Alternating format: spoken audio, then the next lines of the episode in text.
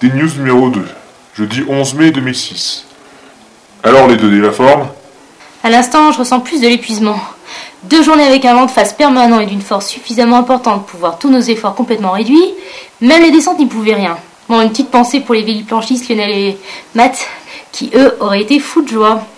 Puis celle d'hier, nous avons parcouru plus de 80 km, et enfin aujourd'hui, nerveusement difficile, puisque bien entendu l'accès à l'aéroport n'est indiqué que sur les grands axes. Et puis avec notre petite carte de l'Espagne complète, euh, on n'avait pas plus d'informations. Bref, il nous a fallu prendre l'autovia pour rejoindre l'aéroport. C'était plus court, mais bon, je m'en serais largement passé. Mais moi, ça va. Disons, la fatigue physique au rendez-vous, c'est sûr, surtout avec les 80 bornes d'hier, mené tambour battant. Mais le voyage ne cesse de, de, se révéler à nous et puis de nous révéler. Du coup, côté moral, pour le moment, c'est la grande forme.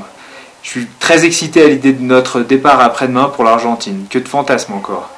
Je crains un petit peu la réputation du pays, battu par les vents. On a déjà affronté le vent euh, deux jours au nord-est de Madrid. Pédaler comme un forcené pour avancer péniblement à 10 km/h, ça me rend complètement dingue. Autant passer un col, ça va. C'est dur, mais je le gère. Et mentalement et physiquement. Autant le vent, je finis toujours par avoir le sentiment qu'il se moque de moi. Bienrol, mon meilleur ami, connaît bien mon état dans ces moments, lui avec qui j'ai subi les vents terribles de l'Islande quand on était à vélo. Et moi en réalité, bah, je pète les plombs, c'est comme ça. Mais hormis ce détail éolien, bah oui, la grande forme, oui. Vous êtes où? À Madrid.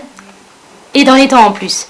On va passer deux jours en touriste, cette fois-ci piéton, pour profiter un peu de la capitale et de ses plaisirs. On va souffler un peu aussi, faire quelques montages vidéo bien sûr, et surtout profiter.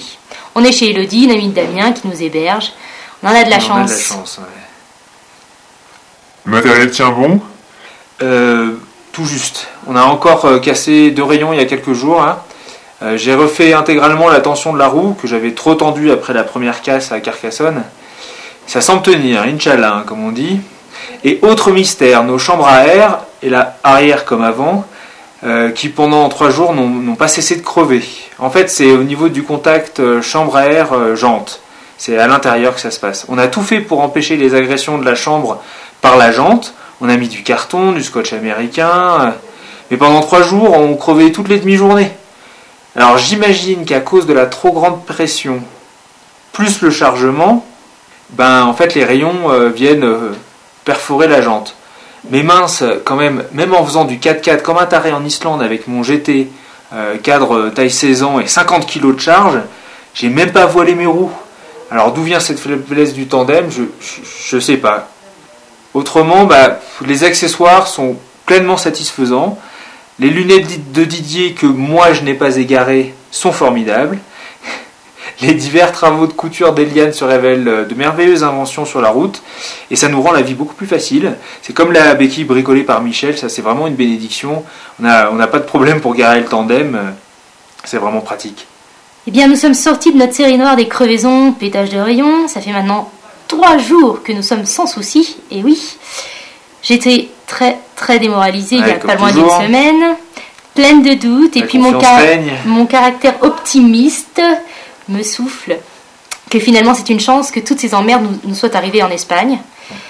Donc on a pu résoudre ces dix problèmes, je croise les doigts. On avait accès à du matériel technique et on a pu s'entraîner à démonter ce ralentisseur arrière sans autre accessoire que nos outils personnels, enfin nos chaises quoi. Oui, Delph est pleine de génie. En fait, euh, ce ralentisseur arrière, euh, en théorie, il faut une clé énorme pour le démonter genre euh, clé de, bougie de camion. Et ce qu'on a à notre disposition, c'est en gros un couteau suisse et quelques clés à laine.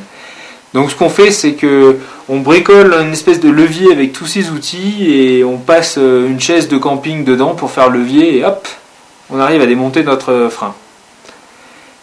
Et les deux moteurs alors Bien, je ressens peut-être un peu moins de fatigue, mais en fait j'ai l'impression de pousser tout le temps comme une forcenée. J'ai pas vraiment le sentiment d'avoir progressé. En fait, Delph manque de confiance en elle. Elle est très forte, mentalement et physiquement, et elle m'impressionne beaucoup par son endurance et sa résistance à l'effort. Mais elle progresse sans le voir, parce que les difficultés, sont allées décrescendo depuis les Pyrénées. Et moi, bah, ça va. Une violente douleur au genou s'est réveillée un matin, je me suis arrêté tout de suite, j'ai marché deux minutes pour détendre la, jambe. En fait, je crois que j'avais dormi tellement de travers sur les souches et les pierres que je m'étais coincé un air. Et au lever, on a eu la super idée de faire la course avec un tracteur et un air à protester. Bon, mis à part cet épisode, rien à déclarer, la machine tourne bien. Et l'Espagne, vous l'avez vécu comment alors? L'Espagne a vu succéder plusieurs séquences. Une première dans les Pyrénées, des paysages splendides, des bivouacs peinards, l'équipe qui tourne super bien, c'était facile. Un environnement où on est parfaitement à l'aise. Ensuite, les grandes exploitations agricoles et le peu de population m'a un petit peu pesé et un petit peu inquiété. Il fallait alors gérer l'eau avec un peu plus de sérieux, des villages moins fréquents et un peu plus de chaleur, en effet. Puis la mission billet d'avion couronnée par d'énormes problèmes de crevaison, on ne reviendra pas là-dessus. Une dizaine en quatre jours, euh, ça vous donne une idée. Ah ouais, ça va. Ensuite, l'arrivée à Saragosse, la recherche d'agence de voyage, qui finalement très facile, mais il était 14h30. Hop, la pause déjeuner, avec réouverture à 17h. Voilà, c'est le rythme espagnol. Et donc, notre venue sur place imposée par les événements. Enfin, une fin de, par- enfin, une fin de parcours jusqu'à la capitale madrilène, qui nous permet de finir sur une très bonne impression de magnifiques châteaux dans la région de Don Quichotte. La terre aux couleurs hallucinantes, se déclinant de l'ocre au rouge sang, avec des champs de blé de vert intense. C'était, c'était vraiment incroyable. Et enfin des dénivelés souples et courts qui nous permettent de varier la difficulté, d'avoir la surprise de découvrir régulièrement de nouvelles ambiances. En trois dimensions. Des panoramas superbes, c'est vrai, hein, contrastés, euh, vallonnés, euh, des infrastructures routières délirantes. Tu roules sur une petite départementale tranquille, par exemple, qui d'un seul coup devient une autoroute 4 voies gratuite. Donc l'ancienne départementale, elle a disparu dessous et tu pédales comme un forcené 10 km sur l'autoroute avec le- les camions qui te jettent au fossé pour sortir, te perdre dans une zone industrielle. C'est vraiment n'importe quoi. Et puis les gens aussi, euh, les Espagnols aux deux extrêmes. Hyper démonstratifs, bavards, enthousiastes, ou à l'opposé, taciturnes, sombres, muets. En fait, j'ai redécouvert une Espagne qui ressemble, sans caractère péjoratif, à un ancien pays modeste qui vient de toucher le pactole de l'Europe, peut-être. Il y a une architecture typique dans les grandes villes, un arrière-pays très rural, et beaucoup de caractère dans l'un et dans l'autre. Bien sûr, mon côté euh, nature a été plus touché par les paysages que nous avons traversés dans les Pyrénées, très haut en couleur, euh, avec des forêts euh, mêlées de, pins, de châtaigniers, de hêtres, euh, le vert éclatant du printemps, euh, les terres euh, cultivables couleur sang fraîchement labourées, euh, le ciel bleu roi. Voilà, après les trois dimensions, euh, voilà les trois couleurs que je garde en mémoire. Et puis un petit côté euh, Far West indéniable sur les, les contreforts euh, hispaniques des Pyrénées, mes Pyrénées adorées, avec des falaises de terre jaune et ocre, euh, des sommets tronqués, décharnés, déchiquetés, comme dans les westerns, et tout ça sous un soleil tapant. Côté barrière linguistique, pas de gros tracas? Oula, euh, moi je cause à peine l'espagnol, mais je me démerde pour demander deux trois infos. Et puis ça, ça revient pas mal à force, je le sens. On a papoté avec une vieille dans un village, par contre, alors là je, je comprenais pas le cinquième de son Euh, patois ouais. bondissant. Même pas le cinquième. Hein. Ouais, c'est une manière de parler. Mm. Mais elle, qui parlait à la vitesse de la lumière, elle trouvait ça très drôle et elle n'en finissait pas de papoter, de papoter, de papoter. Au- final, on a passé un agréable moment. hein. C'était vraiment détente, ambiance, incompréhension mutuelle totale, mais ambiance détente. Ça n'a rien gâché au plaisir. Je revois encore ses petits yeux pétillants quand elle me disait un des rares trucs que j'ai saisi. T'as rien compris, pas vrai, hein Avant de partir d'un éclat de rire. Bon, en fait, je- pense qu'ils nous comprennent assez bien, mais nous, par contre, on, on rame pas mal pour les comprendre. On pêche aussi beaucoup par le vocabulaire, donc pour l'instant, on se contente euh, de demander notre chemin, de demander un peu d'eau, bref, ça, on se contente de la survie. Euh, pour les débats poli- géopolitiques, euh, ça sera pour plus tard. Et vos aventures avec Iberia, alors ça se solde comment? Alors, attends, il faut pas m'en parler, ça. hein. Résumons. On a attendu six mois pour qu'Iberia daigne enfin nous faire une réservation, le jour initialement prévu pour le départ, qu'il a donc fallu retarder. Puis une fois sur les routes, nous avons appris qu'il fallait de toute urgence acheter les billets réservés sous peine de voir la réservation annulée. On nous a adjoint de nous rendre dans n'importe quelle agence de voyage en Espagne pour acheter les billets. Du coup, on s'était arrêté à Saragosse, mais dans toutes les agences, y compris la- l'agence Iberia, on nous a répondu avec un petit air navré euh, qu'il était impossible d'éditer les billets Iberia. Pourquoi mystère? Pourquoi Iberia n'a donné suite à aucune demande en six mois?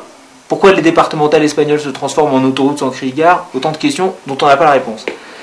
Il fallait, paraît-il, se rendre à l'aéroport même de Madrid. C'est ce qu'on a fait. Une journée et une nuit perdues à Zaragoze. Déjà, on adressera la facture d'hôtel à Iberia, parce que 18 euros euh, la chambre euh, en auberge de jeunesse, c'est quand même pas donné. Sans compter que pour sortir de Zaragoze direction Madrid, il n'y a que l'autoroute. Ben oui, elle est gratuite, donc elle remplace l'ancienne route. Faut suivre ce que je raconte, même si je me répète. Et donc, ah oui, je poursuis mon histoire. Arrivé à Madrid, 50 bornes de dingue entre autoroute et voie de service, périphérique express, tout ça, on atteint l'aéroport. Ah désolé, mais pour éditer votre billet, il faut aller au Central Iberia à Madrid même. Non mais attends, vas-y, répète, euh, que je sois sûr d'avoir bien compris. J'étais super en colère. Colère tout intérieure, parce que j'essayais quand même de séduire la demoiselle du guichet pour obtenir le meilleur d'elle. Euh, bon, elle a fini par nous éditer nos billets en 30 minutes, comme quoi c'était quand même pas la mer à boire. Tout ça pour dire qu'Iberia, bah, vivement qu'on n'en entende plus parler. Hein. Ils ont intérêt à servir des sacrés repas à bord de l'avion après tout ça. Parce que pour le moment, on a l'impression qu'ils se moquent complètement des gens. Et de nous, euh, en l'occurrence. Exception faite de notre nouvelle, euh, nouvelle amie Colette, qui se reconnaîtra. Salut Colette qui a permis que la réservation euh, survive au vilain programme destructeur de réservation d'Iberia et qu'on ait enfin nos billets. Donc merci Colette d'Iberia France. D'ailleurs Colette, on m'a lu euh, les notes et commentaires successifs que tu as laissés sur notre réservation. Avec un accent espagnol, c'était très pittoresque. Ça m'a bien fait rire. Et bon, bah finalement, euh, merci Iberia, sans qui je n'aurais pas eu l'opportunité de faire rire la galerie avec cette histoire à rebondissement. bon, pour ma part, j'ai rien à rajouter, si ce n'est Répétez, ils ont intérêt à servir de sacrés repas à bord après tout ça. Et perd pas le nord, euh, Montaz. Il vaut mieux l'avoir en photo que le laisser traîner dans le frigo, si vous voyez ce que je veux dire. Rassuré, SSS et Fab Est-ce que vous suivez l'itinéraire prévu jusque-là? On n'a pas d'itinéraire. À part le détour pénible par Zaragoze, on suit le chemin comme il vient. C'est ce qui nous réussit et c'est ce qui nous fait plaisir. Si on veut parler d'itinéraire, pour nous, qu'est-ce que ça veut dire? C'est se rendre à la prochaine étape. Ici, en l'occurrence, Madrid. Et surtout en évitant les grandes villes. Compliqué dans le flux de circulation de contrôler Buzz, avec son poids et ses 3 mètres. On essaie de ne pas se retrouver sur des gros axes routiers. On ne peut pas laisser le tandem dans un endroit sûr pour pouvoir se déplacer autrement et en étant tranquille. Et impossible de trouver de bivouac pour la nuit. Sinon, on choisit notre chemin en fonction des routes conseillées touristique. Bien sûr, il peut y avoir un peu plus de montée, mais la récompense est toujours en haut de la côte. Généralement, un panorama incroyable avec une descente décontractante pour nos muscles. Ouais, peut, toujours ça. Hein. Je commence à appréhender un peu mieux la vitesse, c'est vrai, et à savourer un peu plus les kilomètres avalés sans effort. et elles sont souvent moins fréquentées, ces routes, car moins directes. Des chiffres? 1352 km. Euh, la plus grosse journée, 82 km. La, plus petite, 21. Euh, pointe de vitesse à 64 km. Enfin, le max et le minimum de la pointe, c'était 5. Une averse de grêle, pourquoi pas. Hein. Les crevaisons, on a décidé de plus les compter. Les rayons cassés, 6. Et 4 patins de frein liquidés. Et puis 6 euh, pastilles vidéo réalisées, mais pas toutes disponibles. Et donc la suite immédiate Argentina.